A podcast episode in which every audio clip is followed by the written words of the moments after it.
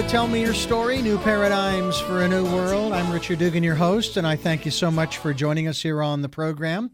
And I will tell you, of course, that we are here on Sundays at 7 a.m. and 7 p.m. and Monday mornings at 1 a.m streaming live at those times on this fine station, as well as podcasting on Spotify, SoundCloud, Stitcher, iTunes, Player FM, Blubrry, and many others. We encourage you to listen to the podcasts and then click on the grocery cart when you're listening to the uh, podcasts, and it'll take you to our guest's website. We'll be giving that to you shortly. You can then continue your evolutionary process of uh, growing and expanding your consciousness and your awareness of what life is all about. And uh, we also encourage you to go to our missions page if this is the first time you've listened to this program and read about what we are all about. And if you like what we're doing, if you like what you hear, the guests that we have, and the topics that we talk about, and you'd like to support us financially, we do have a PayPal and Patreon account, and we will accept uh, any and all uh, contributions, big or small. Uh, we are not nonprofit, so just keep that in mind as well. I hope that doesn't uh, sway your uh, support for us. Needless to say, we'll also take energetic support. With all of that said, a reminder that this program is available on the podcast and you should listen to the entire podcast. The radio program's good but we may go longer than the 50 minutes allocated to us. So please go to uh, the podcasts on SoundCloud and iTunes and the other outlets that I mentioned to find out more. I have a very special guest on the program, and I'm excited because of what we are going to talk about. She does have a book out, as most of my guests do, which is a wonderful thing because it gives you something tangible that you can you can turn to. The book is entitled The Mother Mantra: The Ancient Shamanic Yoga of my favorite hyphenated word, non duality. Selene Calloni Williams is the author, and I thank you so much for joining us here on the program. It's great to have you with us. Hi, hi, everybody. Thanks for having me. It's a pleasure to be here. My favorite phrase, as I said, is uh, non duality. I have struggled with that concept for years because of the ancient wisdom teachings that I have read, and I've read quite a few. They all tell us where we come from, the one. They all tell us where we're going to, the one. Uh, and yet we live in this dualistic world, and I'm going, I don't get it. Why? And then I came up with an analogy of the micro and the macrocosmic worlds and how things just happen. Life just evolves and moves and things crash into one another and explode and do all of these different things and we ooh and awe. And then when we look at our world, at our level, we go berserk with uh, uh, bliss and joy and happiness and sadness and frustration and fear. And it's like, wait a minute, why, why wouldn't we have the same attitude towards this life that we do towards the macro and the microcosmic worlds? So here you are talking about the, this concept of the ancient shamanic yoga of non dualism and the mother mantra. Uh, how did your interest in wanting to find this uh, non dualistic, shall we say, mindset, if you will, how did this come about? Uh, it comes about many. It came about many years ago. When I was uh, 19, uh, I um, went to Sri Lanka and I met my first uh, great teacher, uh, who was um, a shamanism and a yoga uh, teacher. And uh, he initiated me to the path of shamanic yoga, which is a very ancient, primitive, animistic form of yoga. And so it belongs to a, a society, a humankind, uh, uh, which uh, which is a non, in a non-dual state of consciousness, because uh, the primitive state of consciousness is, of course, a natural state of consciousness, a non-dual state of consciousness. And um, and uh, one day my teacher um, uh, took me to the jungle in a forest uh, hermitage uh, or uh, or jungle temple. And um, he introduced me to to, to a great uh, meditation uh, teacher, a Buddhist monk, the Venerable Gattaterra, and he told me, Selene, stay here um, few few days because you need to learn meditation. I stayed there for six years. practicing meditation, Buddhist meditation. So my years in Sri Lanka were very, very important for me. I learned uh, um, yoga, shamanism, uh, and Buddhist meditation. And when I came back in Europe, I really was uh, like an, um, I felt like an alien. You see, uh, all in my family, everyone in my family is a doctor. and so uh, I decided to study psychology at the university um, uh, just to, give me a, a role, you see. And um, so I graduated in uh, psychology and then I moved to Switzerland. Um, and in Switzerland, I met um, a great psychoanalyst, James Hillman, and um, I, I, I learned a lot from him. I learned um, a lot about um, archetypal um, psychology and um, imaginal method, which is um, a bridge between Western and Eastern mindset. And you see, I think that we have um, a Western imaginal tradition, not imaginary, but imaginal. And uh, later on, I can explain why. So we have an imaginal uh, uh, tradition, which is a Western tradition.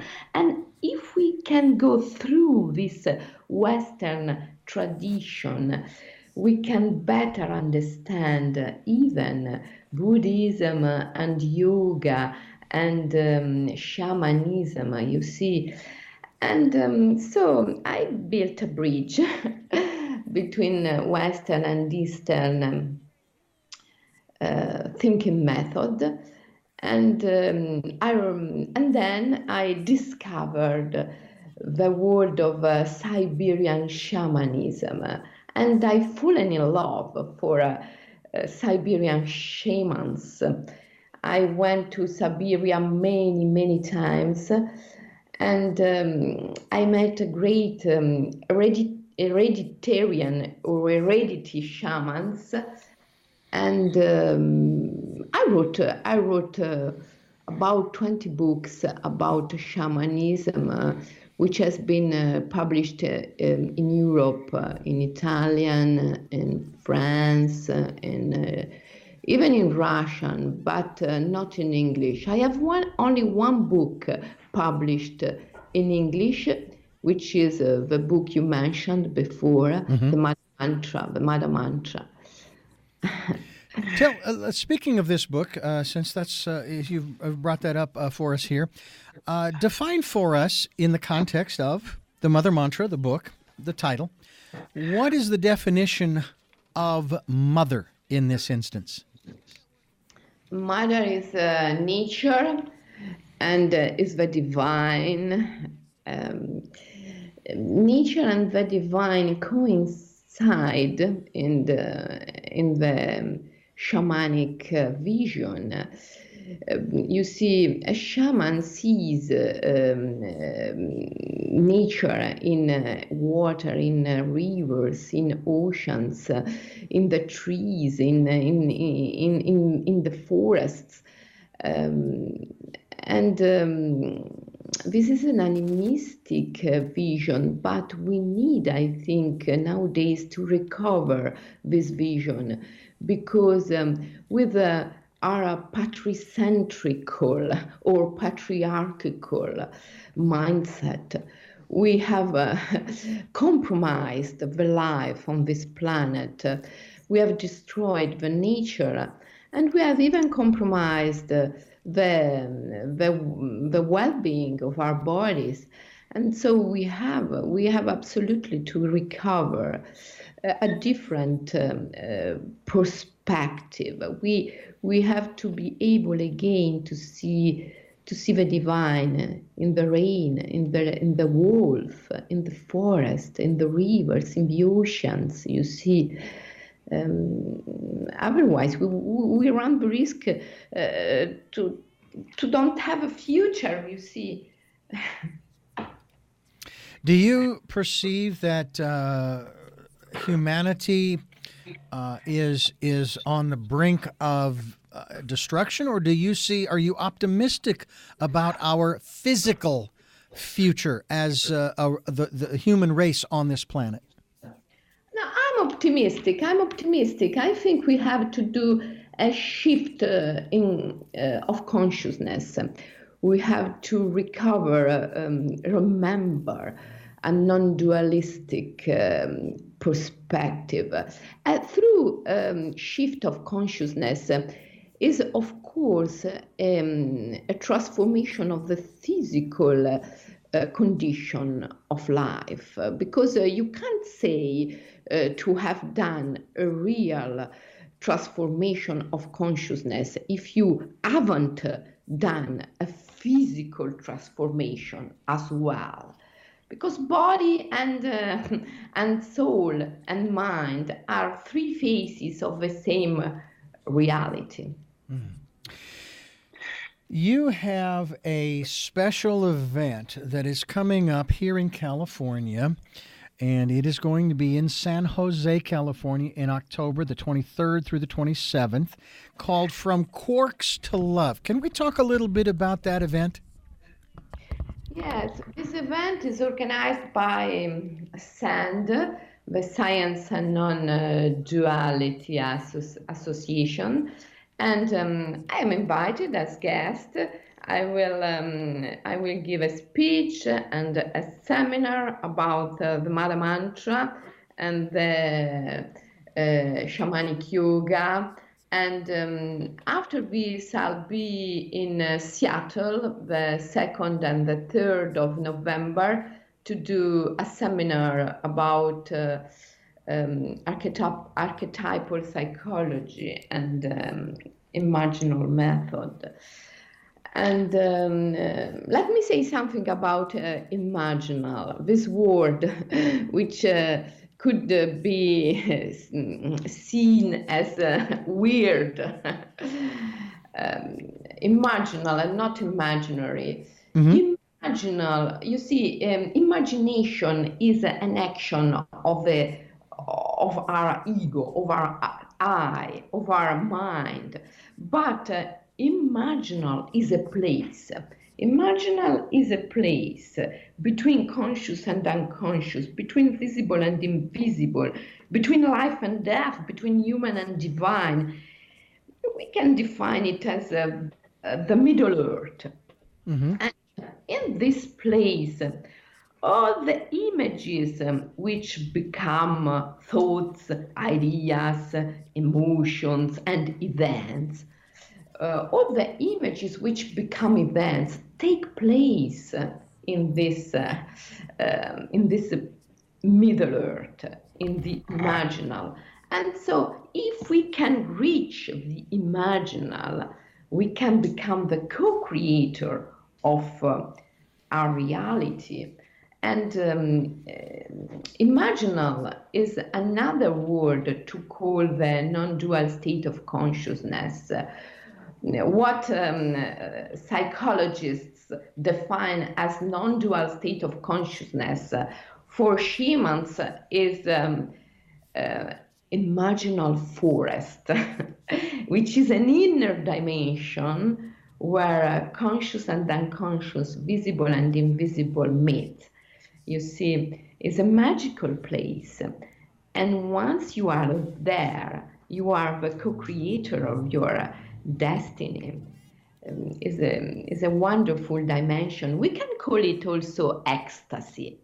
Ecstasy is a non-dual state mm. of consciousness, mm-hmm. and and reach we can reach this state through um, contemplation of beauty, uh, through union with nature, through uh, through yoga practices, uh, for instance, breath control or uh, asanas, um, which are yoga postures, uh, through active imagination or active visualization.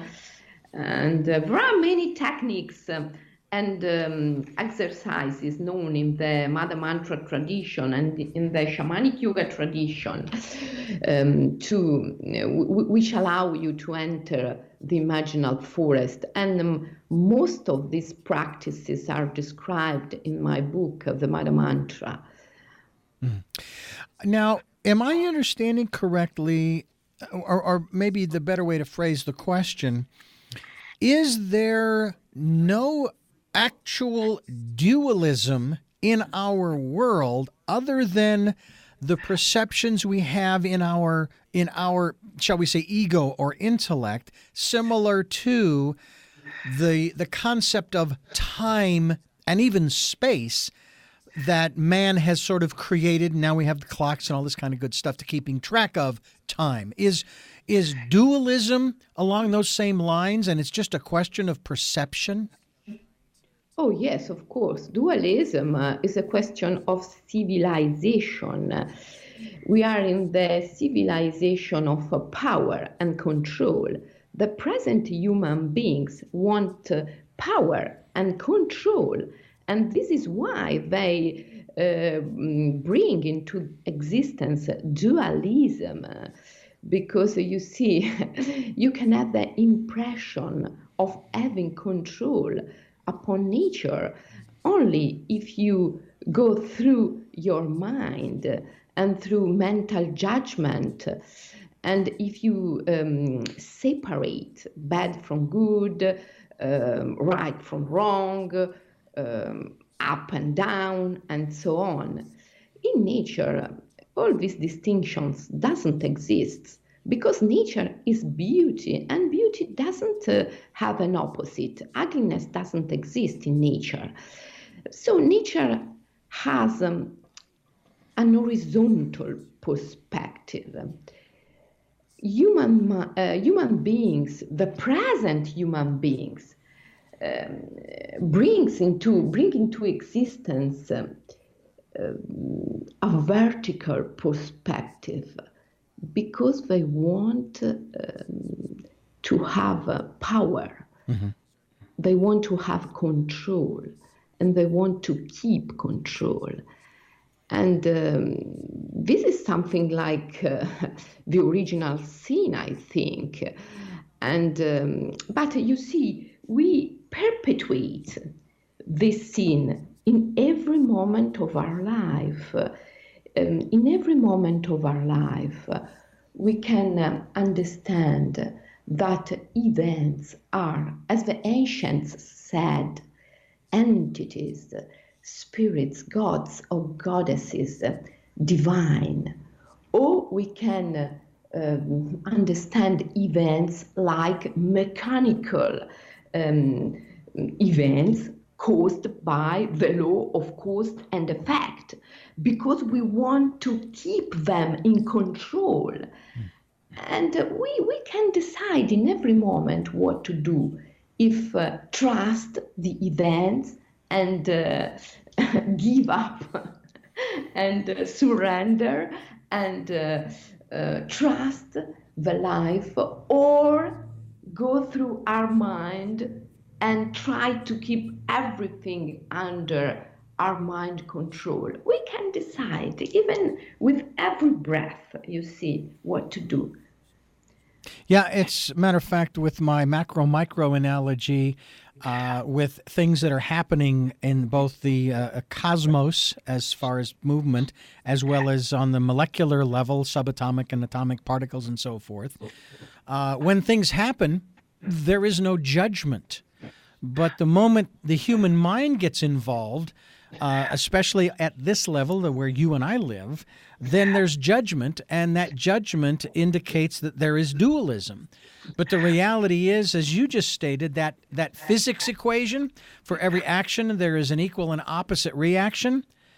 There's no judgment that in that equation. That's just a fact, right? Oh yes, right. Um, yeah. And and uh, yes, I perfectly agree.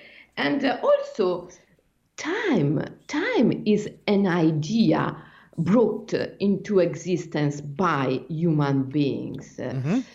You see, um, because human beings won't have a control, a power upon reality, they bring into the existence the idea of time and space. And in order to bring into existence time and space, one has to remove love. Because you see, space is only the distance between you and your image reflected in others and in nature. And if you love, if you include, if you include others and natures, you go beyond space. And if you go beyond space, you go beyond time. Time and space are dimensions brought into existence by human beings in order to uh, to center the consciousness in the sense of I. But the sense of I is just an illusion, you see. Um, when I was in, in, in the forest in Sri Lanka, one day my teacher asked me a question Selene, who is breathing? Who is breathing? I said, Who is breathing?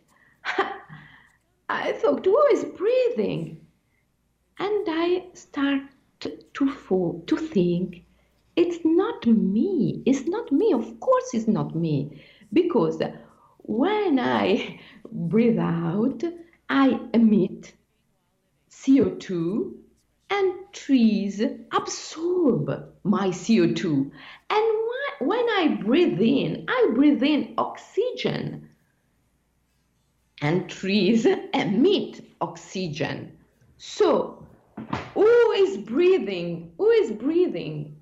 Who is breathing in reality? You see, uh, breathing is um, a cosmic action. It's not my action. It's not me. So the sense of I, the sense of I is just an illusion. Of course, it's an illusion. It's an illusion brought in, into existence by, uh, by human beings. Uh, and we normally individuals uh, spend their life in prison, in a cage, and this cage is the sense of I. If you center your consciousness in your uh, I, you can't have joy, you can't feel pleasure. Um, for instance, if someone hug, hug you, uh, if someone hug you and you are centered in your eye. Oh, you judge, you judge, and maybe you think, oh, it doesn't hug me properly, it doesn't love me seriously, um, or, or, something like that. Mm-hmm. But if you shift, if you shift the consciousness, uh, if you move, if you move the centrality of your consciousness and you put the centrality of the consciousness in the relationship instead in your sense of I, then you are the hug. You are the hug. And so you you feel all the sensations. You feel the pleasure of a hug in a very deep way because you are beyond judgment. You are in the pure sensation. You are in the pure moment. You are in the present moment. And so you can perceive joy, happiness.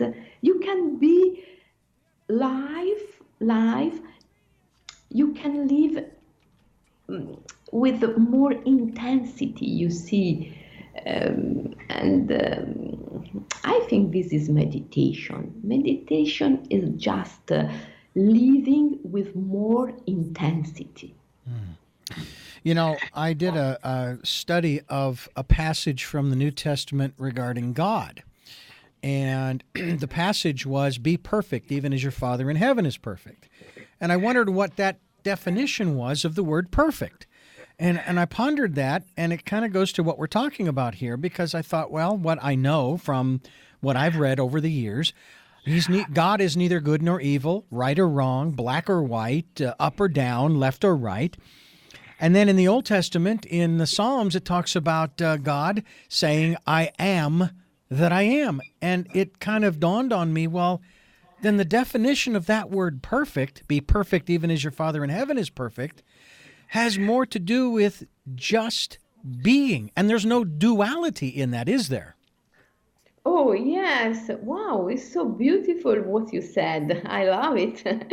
yes, yes, I perfectly agree. You see, um, uh, I think um, uh, the first act of dualism is the separation between uh, wisdom and love. And human beings do that because they want uh, control, they want power. And um, in, Christ, in, in esoteric Christianity, Gnosticism, this duality, this um, duality is seen as the separation between uh, Sophia and Christ. The word Sophia means uh, uh, wisdom, knowledge, and Christ is love. So, uh, Sophia and Christ um, as Jesus uh, and uh, Mary Magdalene, for instance, um, were inseparable and they should be always inseparable. If we divide wisdom from love, then we create the world of dual, dualism. So, love, in my opinion, love is the key to um, to join non-duality.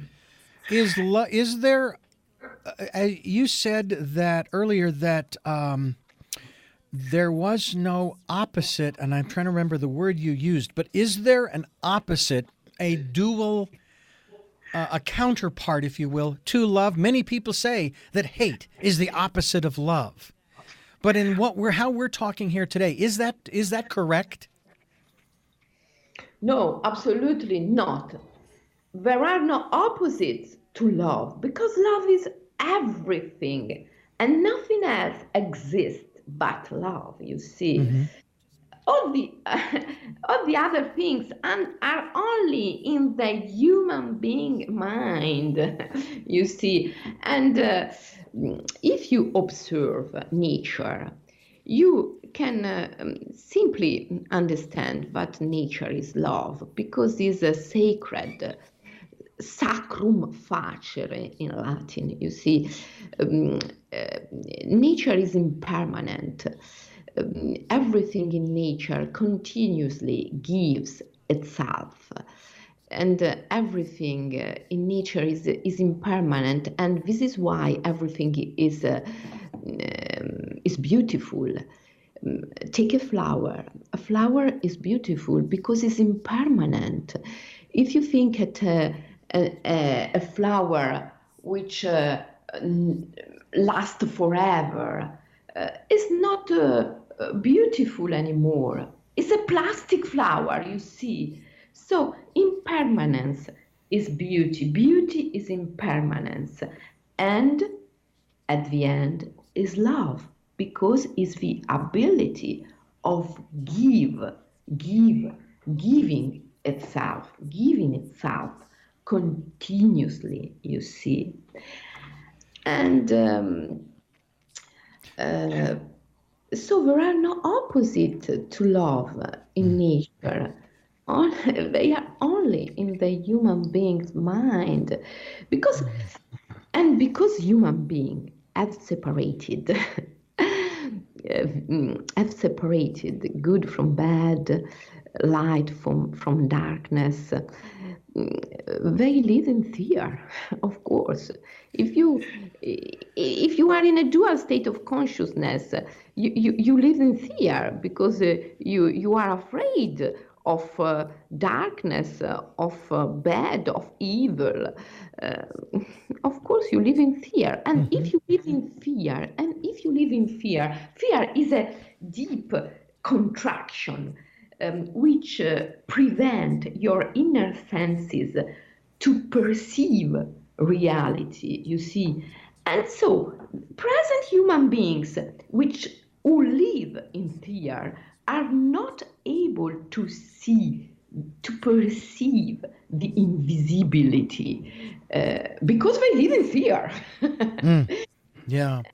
Um, we're talking here about the Mother Mantra. We're talking with Selene Calloni Williams. She is also the founder and director of the Imaginal Academy Institute in Switzerland. We're going to find out more about this academy as well as we continue here on Tell Me Your Story New Paradigms for a New World. Stay right where you are. We'll be right back. Tell me your stories.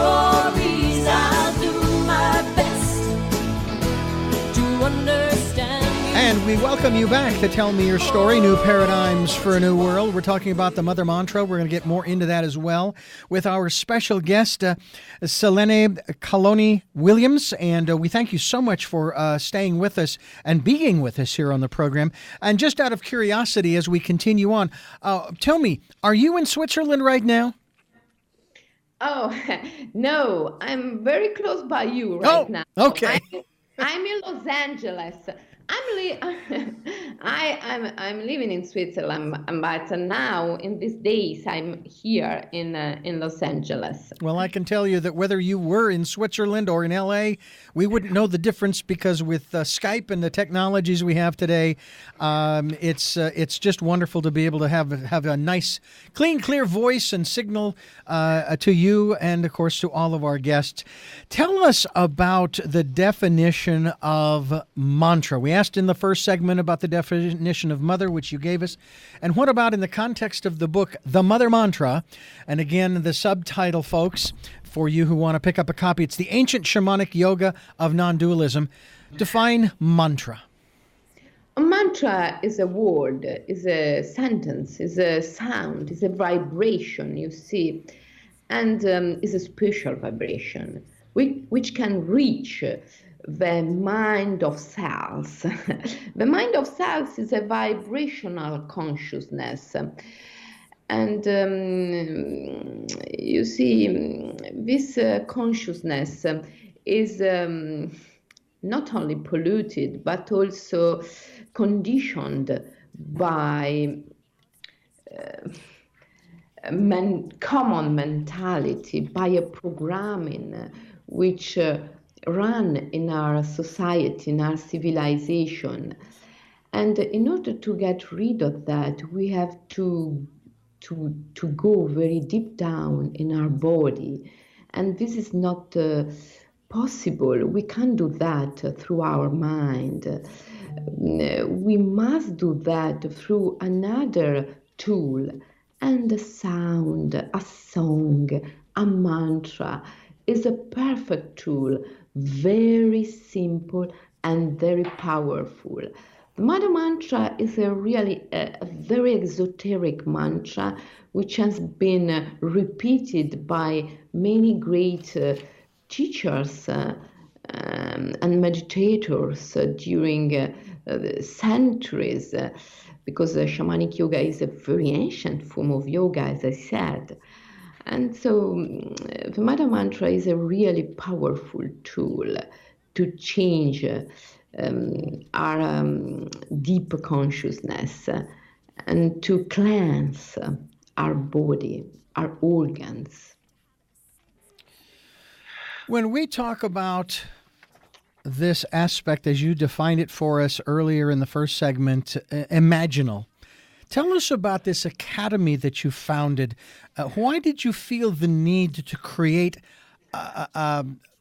and I'm going to refer to it as the genuine, uh, one of the genuine uh, institutions of higher learning. And when I say higher, I'm talking, of course, about consciousness and awareness and so forth, as opposed to some of the Ivy League schools we have here in the states and so forth that they refer to as higher uh, higher um, uh, levels of learning.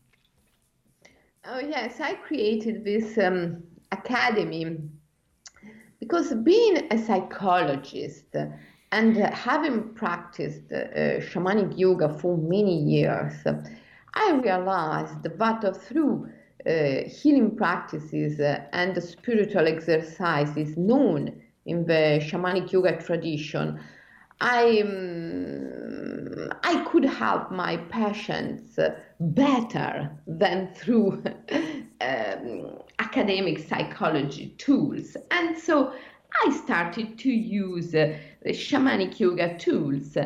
And um, many colleagues, uh, many psychologists uh, came uh, to me and um, asked me to, to learn, to learn these tools and uh, and so one day I decided to to found this academy, and um, since then, uh, many psychologists and psychotherapists uh, and counselors uh, have done um, my um, academy, and now they help me to uh, spread uh, shamanic yoga all over Europe. You see and um, I hope even uh, even in the U.S. Uh, shamanic yoga could have um, a good uh, um, fortune because uh, it is a tool that really can help humanity not only at an individual level but also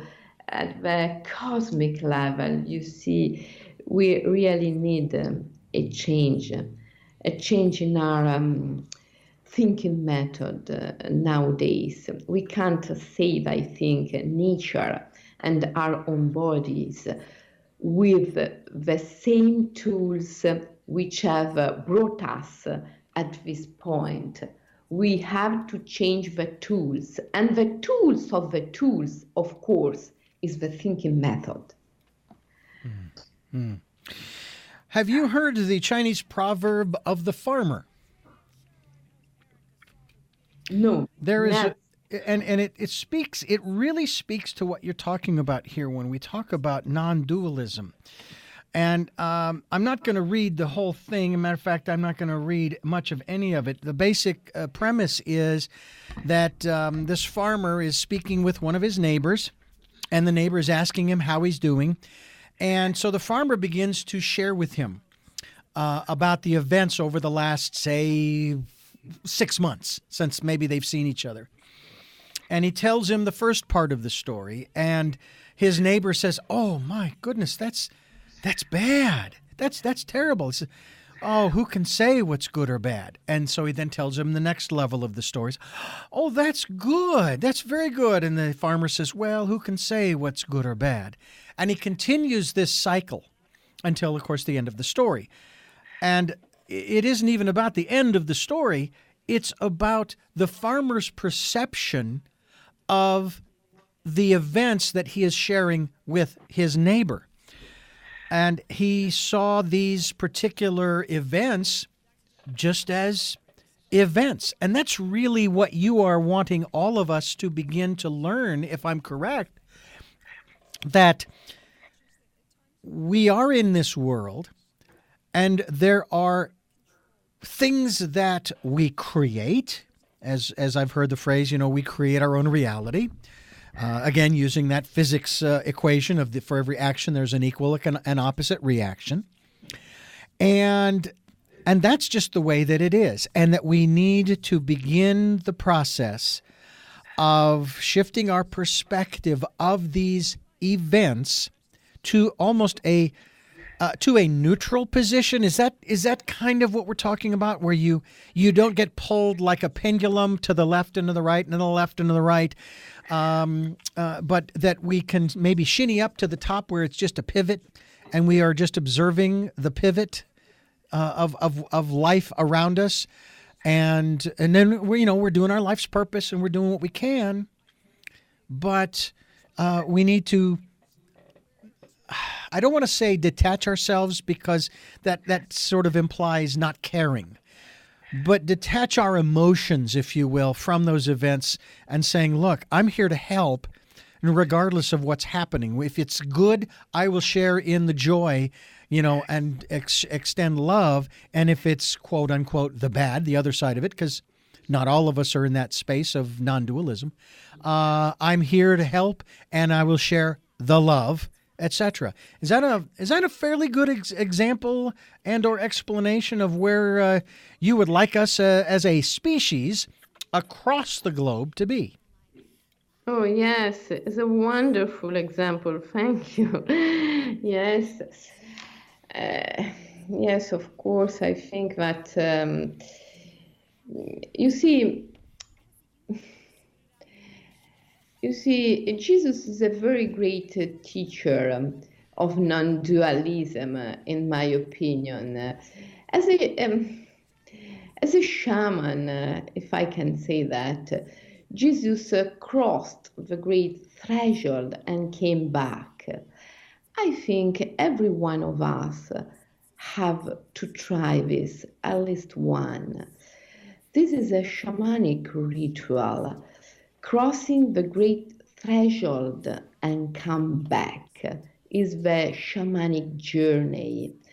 And uh, if uh, you can do this at least one time in your life, you completely change your perspective because you go beyond uh, bad and good, you go beyond the fear. You realize that life and death are simultaneously. And uh, uh, you see, because time is just an human impression, human illusion, life and death are always simultaneously. But the problem of the present human beings is that they can't perceive the invisibility. And so they think to be just alive and they can't perceive that they are living and dying at the same time. But Hmm. you see, you see, our, Yeah. our, our society, our society keeps this uh, separation.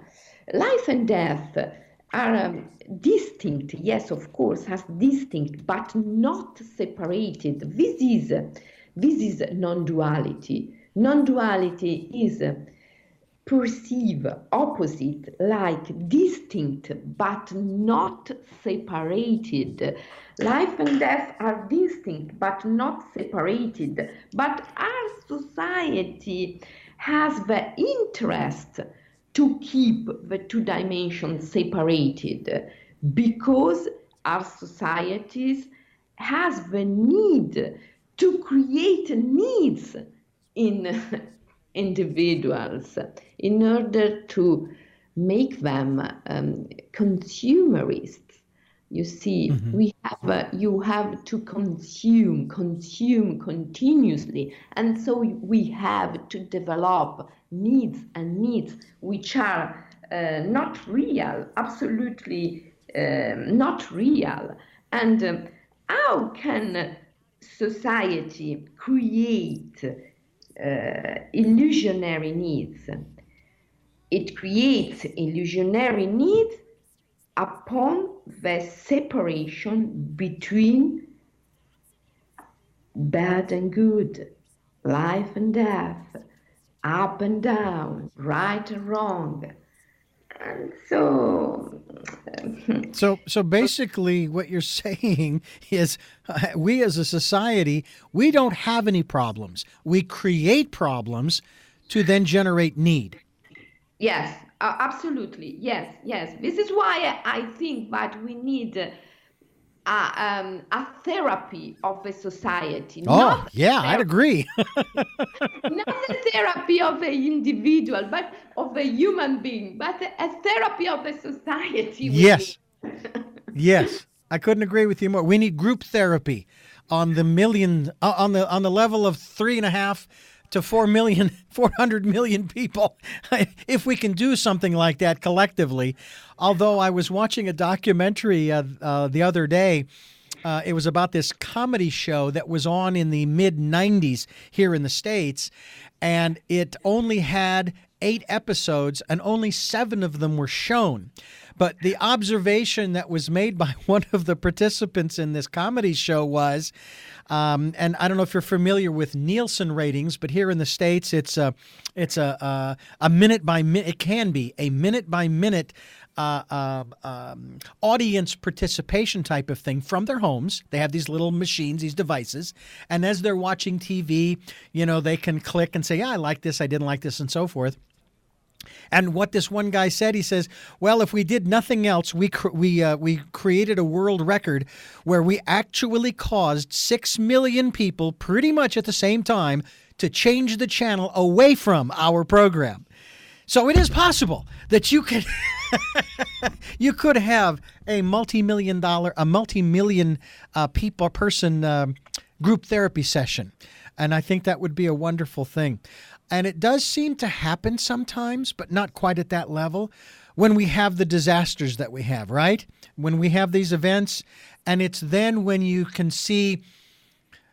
I think, correct me if I'm wrong, but it's then that you really see the true nature of humanity because people who may not have been affected by that disaster, they come out of the woodwork saying, I'm here to help. What can I do?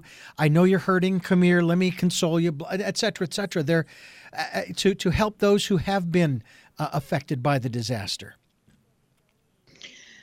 Uh, yes, when we face disaster, we start to change, of course. I think that uh, these images are um, a soul call. Soul is calling us uh, through uh, illnesses, uh, through disasters, uh, and um, we, we, we should be able to answer, yes, I'm ready. But um, unfortunately, most of the time, as a society, we don't give this answer. Maybe as human beings, uh, we, we do, but uh, as a society, we are still not able to give this answer. Yes, I'm ready. And so disasters and illnesses continue, continue because they are calling. They are callings.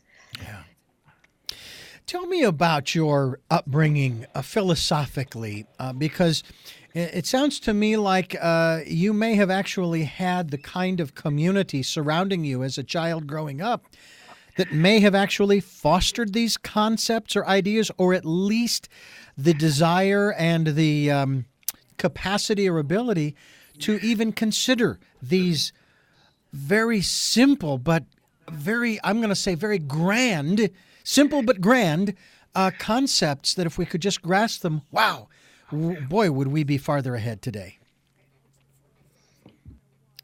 Your past, what what can, what can you tell us? Yeah, yeah, yeah, yeah. My my my family. yes, um, in my family, there are all doctors, as I said.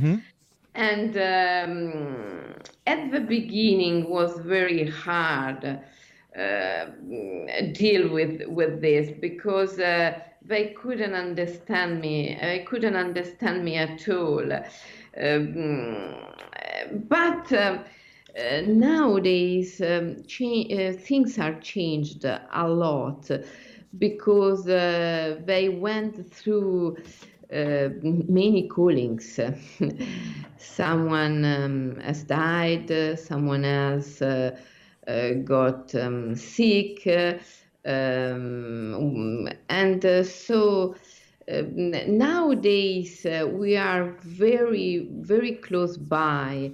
And um, they they can understand me, and I can understand them very closely. And also, I think that I I have uh, I have now another family, which is not a biological family, but is a um, a meditation family, and this is made by all all the people that uh, meditate with me, that practice shamanic yoga with me, that read my book, and um, you see, Uh, and if I have to refer to my family as ancestors, I could say that uh, for sure there were shamans through my ancestors because um, shamanism is a universal uh, phenomenon and um, we also have a, a, Western form of shamanism, which uh, started in the ancient Greek or maybe before. And uh, there were um, traditions, esoteric, uh, mystical traditions like Orphism or Pythagoreanism which were um, for sure shamanic traditions. And uh, um, you see, when I look at my family as ancestors, um, or as um, leading uh, uh, individuals, um, I always uh, find in my family um, a very powerful, wild, and shamanic energy, such a wild soul. And I can recognize the same wild soul, the same energy among uh, the people who attend my academy and uh, do meditation and shamanic yoga with me. Um, and this is amazing. It's very, very nice, very beautiful for me. Do you find that when uh, you uh, work with the folks who come to your academy, that um, they will actually reach a place where they can, best way I can put this, basically, they'll be able to, so to speak, enter a room and basically just by entering the room, because of the energy that they bring with them, they're going to change the energy of that room uh, in such a way that it's going to make it. Um, I don't know, more productive, if you will, more cohesive, uh, more communal in that respect for uh, uh, for those who are in that room. Oh yes, yes, yes. You you see, uh, human beings uh, uh, think that um, ideas um, are uh, products uh, or, or, or, of their brains. But um, as the ancients um, knew, ideas are um, eidola. Eidola um, is a Greek word and means mm, both I images and God and goddesses. So ideas are images, but these images are images of God and goddesses. Ideas are gods and goddesses, are spirits. They um, are not products of our brain. And um, when uh, two or more people, like me and you, in this moment, for instance, are together thinking and speaking about some ideas, some spirits are coming, and these spirits can change. Not only um, our room, our space, um, even if it is a virtual space. Uh, but uh, they can change uh, the world mm. because the world, world is in the eye of the beholder. And uh, if we change our relationship with the divine, uh, then we change our world and ourselves in a very deep sense, I mean. And the divine is not dualistic.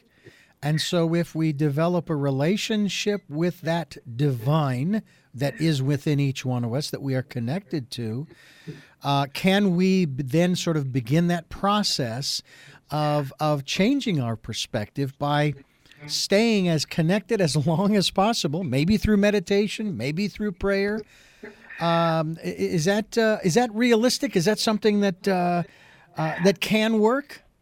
Yes, yes, absolutely. Through prayer, through meditation, and through creativity. Because when you act creatively, creatively, you are uh, in contact with uh, um, gods and goddesses, with the divine.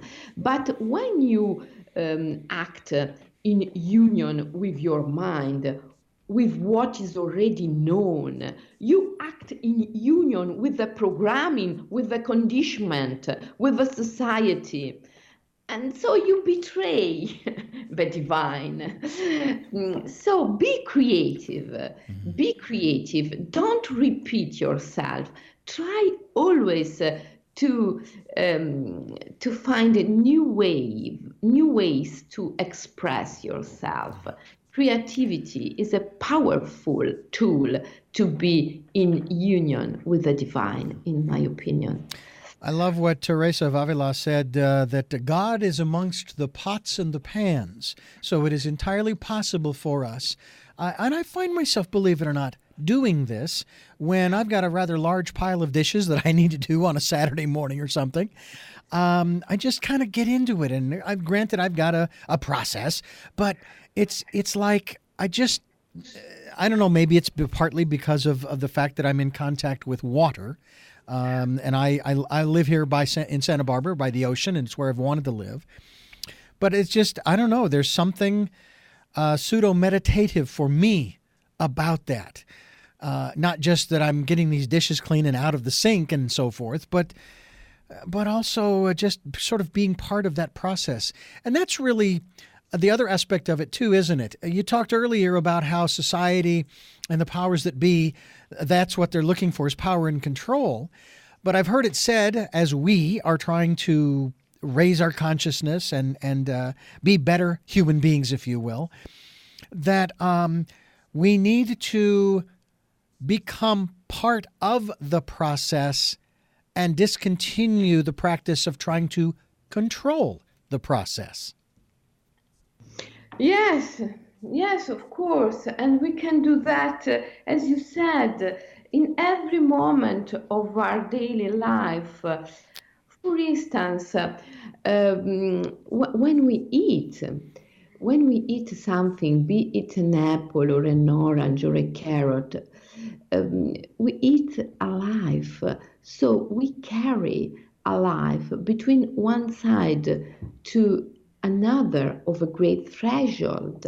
And uh, we can't do that without uh, taking the journey ourselves. And um, eh, we have to eat more consciously in order to get um, advantage of from what we eat.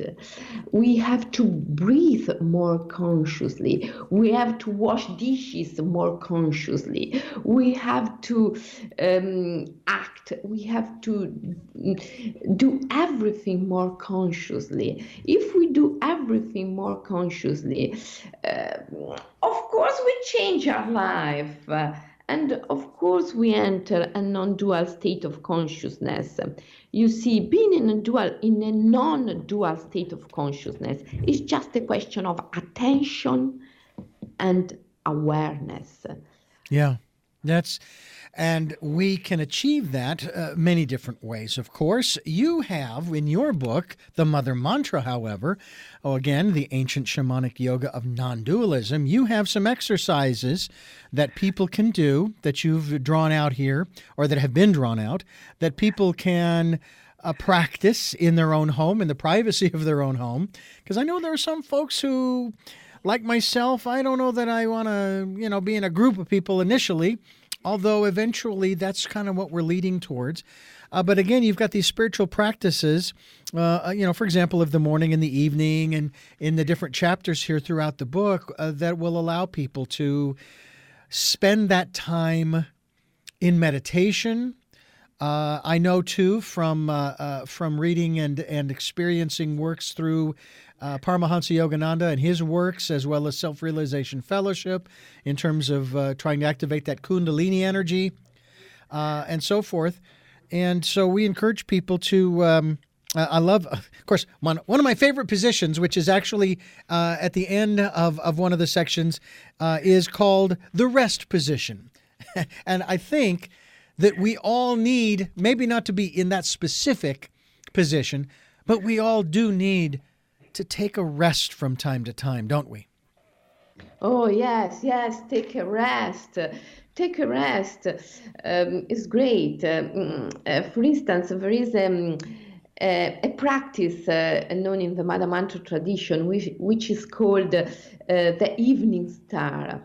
And um, it consists in, in, taking a rest, taking a rest, um, lay down and uh, lay down on your back and uh, uh, keep your leg and your arm a little apart and breathe deeply. Breathe deeply and imagine um, that while uh, breathing in, um, you uh, breathe in uh, light and energy from your heart chakra, which is in the middle of your chest, and uh, in the meanwhile, we reabsorbing all the images, all the most important images um, of your life, even the most traumatic, traumatic ones, you can reabsorb, you can withdraw all the images while you breathe in. And then you can dissolve all the images and while breathing out, you can give back to the cosmos pure energy. Through this simple rest, through this simple imagination, through this simple exercise, you can heal the planet, you can heal the cosmos, and you can heal yourself because nobody can heal himself without healing the planet and the cosmos at the same time, you see. you in, in, in everything that you've spoken of in our program today, uh, you make it sound like we, these spiritual beings having this human experience, are uh, infinitely powerful. Yes, yes, yes, we have we are infinitely powerful because uh, you see, we are the mirror of, of the divine. Um, human beings and the divine are the mirror each other. Um, uh, God is a human idea, and uh, um, human beings are made in the shape of, their God. And this means that they are the reflection one of the other. And uh, as the reflection, um, they continuously give one to the other. Um, and they create each other and they give themselves each other continuously. Mm. And uh, this is uh, the process of love because love needs non duality. Non duality means not one, not two, but one in two, distinct but not separated. And love needs this condition because uh, in order to love, we must um, be two. but two in one, you see, two in one, because love um, melting the separation, dissolve separation. I remember a study that was done not too long ago that that signified our connectedness as human beings, not just in this day as we speak, you and I, uh, Selena uh, Calloni Williams, but also down through the centuries, down through the eons of existence of man. And this scientific study was done, and what it showed was that the atomic particles that make up. You talked earlier about uh, when we breathe, who's breathing, you know, and the we exhale CO2 and we inhale oxygen, and the trees create oxygen and they take in the CO2 and convert it into oxygen and so forth. But the study showed that you and I today are taking in the atomic particles of oxygen that our ancestors were breathing. We're breathing the same particles that Jesus and Moses and Adam and all of the people who have lived before us have been breathing. And you think about that on one level and you think, wow, that is pretty cool. Of course, there is the other side of it again, the dualistic side of it. We've also been breathing the subatomic particles of everybody else too. But that shows that genuine connectedness that we all share because we're all exchanging the same. I find it funny in one sense, and I'm not being disrespectful of those who have issues with germs and things, but it is kind of funny that you'd be a germaphobe on the one hand and yet acknowledging, oh yeah, we are connected because, we, uh, uh, you know, why would you be afraid? Because it's all it's all the same stuff. Yes, well, yes, uh, it's all the same stuff. In the imaginal tradition, we say that uh, all our life, all cosmos, is one great image. We call it in Latin um, uh, uh, imago, grande imago. It's a big imago, big image, a great image. And this great image is simultaneously, without time, without space. We have to get used to think that everything happens now, everything happens right now, and everything is an image, a great image. And this image is a calling, the calling of love. So we have just to do one thing say yes and nothing else. Say yes. Please say yes. Yes, yes, yes, Yes. yes, yes, yes. You know, it's also true too that when we look at the day and the night, that 24 hour period, we're just looking, okay? We just see the day come and the light is there, and then the night comes and the dark is there, and then the day comes again, and we just experience that. But we have the day and the night within us. And uh, we've talked a lot about this on the program our dark side, our shadow side, and that you must begin to embrace both, if you will, the, du- the dualistic aspect of both sides of us, or all sides of us, let's say, because that's who, that's what makes up who you are. If you eliminated the dark side, which you couldn't do, but if you could, you wouldn't be the person you are today. Some would say, well, but that would be a good thing because then I wouldn't have that stuff in me and I don't want that stuff. Yeah, but eh, that's that's again, that's the dynamic, that's the equation that makes up the human being. Yes, yes, definitely. In the dark side, there are our freedom. And so we have not to be afraid of a dark side. We have to get rid of conditionment, of needs, illusionary needs that this society creates in us in order to recover our freedom and our real power, which is in the dark side of our soul. And you see, we have not to illuminated something which is dark in reality. We have just to get rid of the idea that what is bright is bright eh, is not bright in reality you see mm. everything is bright everything is light mm. but we have the idea and it's just an idea that something is not bright And so we are afraid. we are afraid of that. We are afraid of that. But darkness is bright as well as light. Yeah.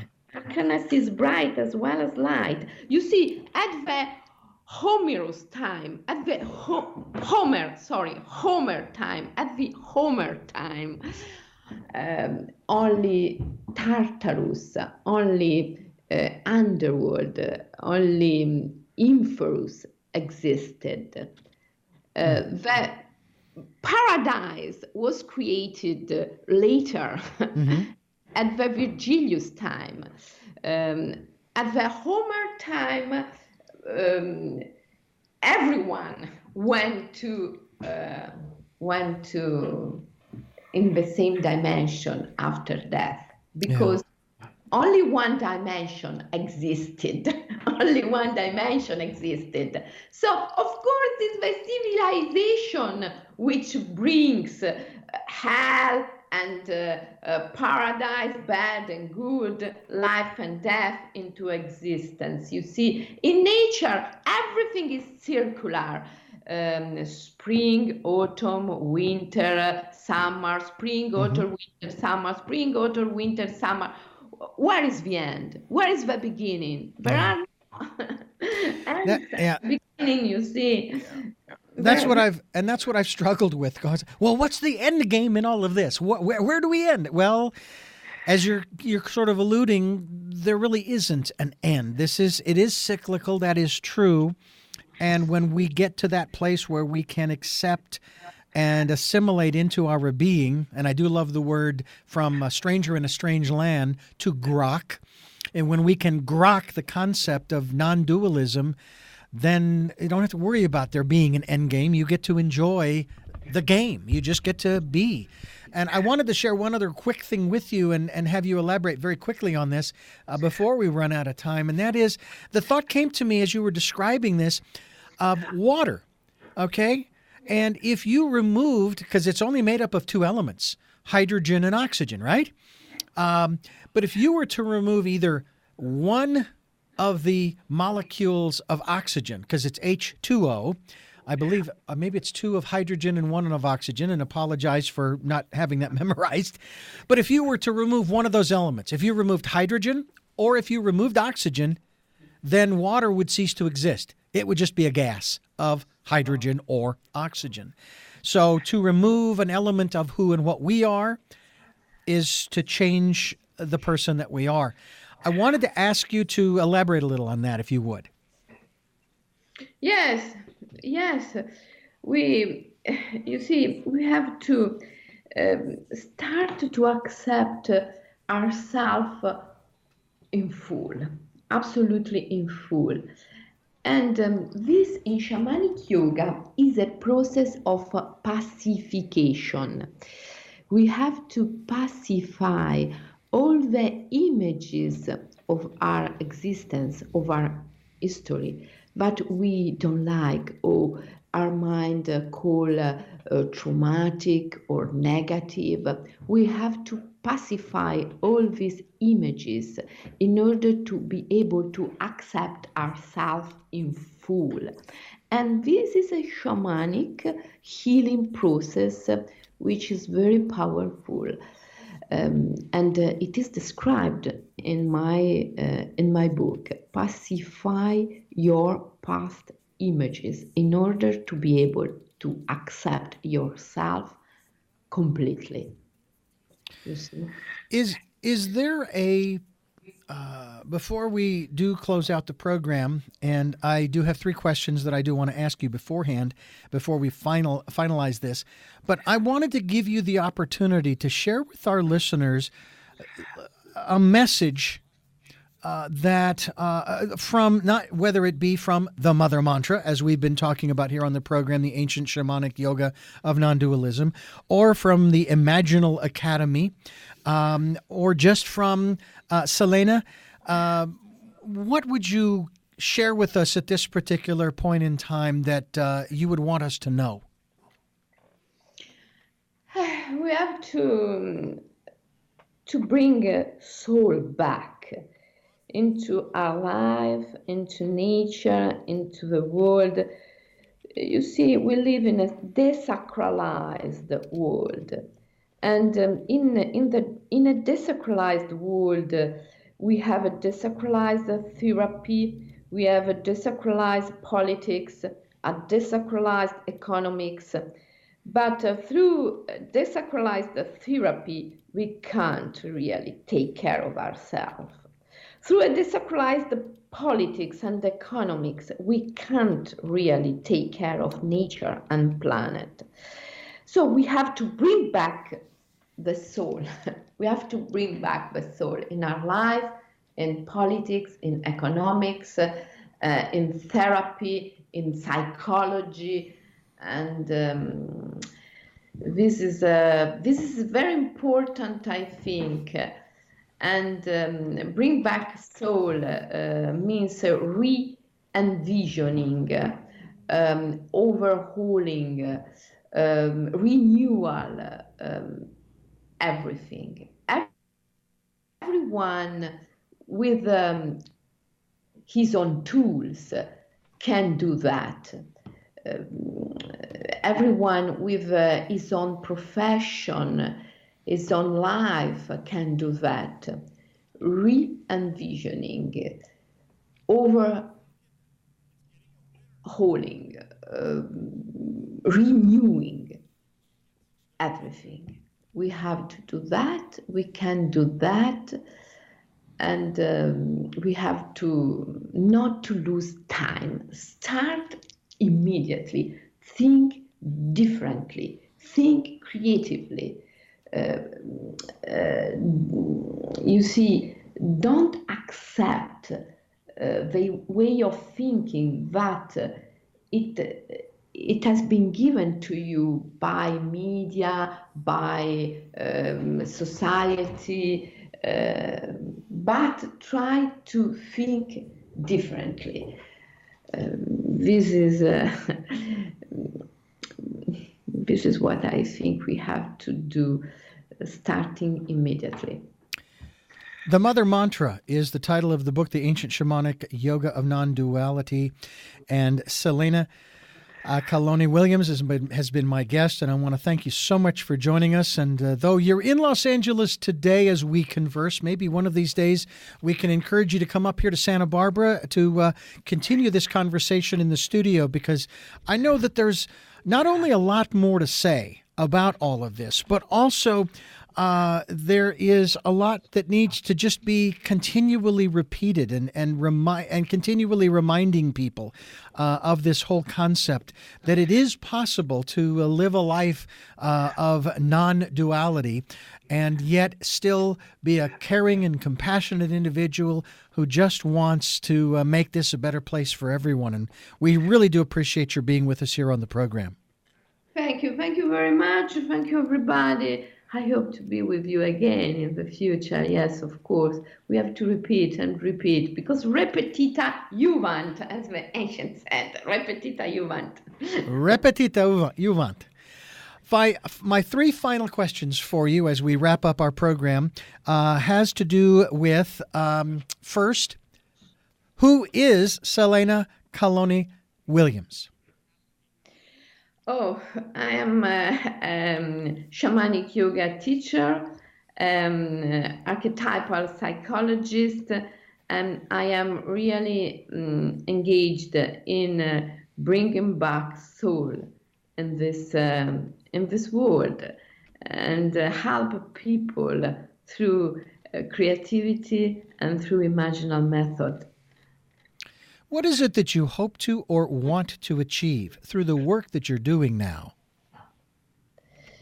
Oh, as I always say, uh, meditation uh, is a great um, tool, but why? Why we have to meditate?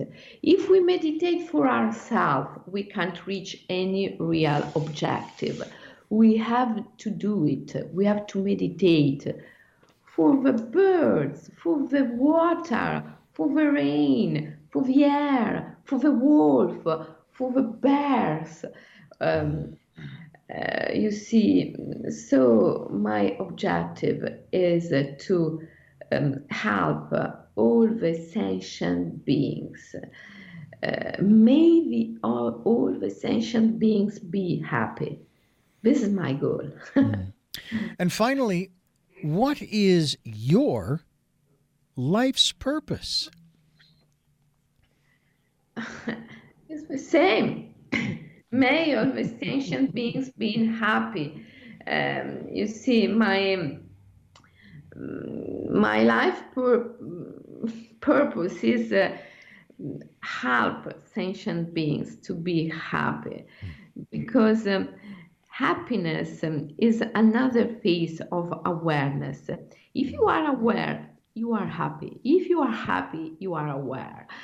And uh, so, happiness is my life purpose, awareness is my life purpose. But I can't be happy if others are not happy. I can't be aware if others are not aware. So, you see. Mm. So you don't want to be alone doing those things, and neither do we. And we thank you for joining our community, as it were, here on Tell Me Your Story. And again, my thanks for giving us so much time today. Thank you. Thank you to you. Thank you, everybody. You bet. Stay on the line. We'll be with you in just a moment. I'm Richard Dugan. This has been Tell Me Your Story New Paradigms for a New World, giving you choices and knowledge of those choices.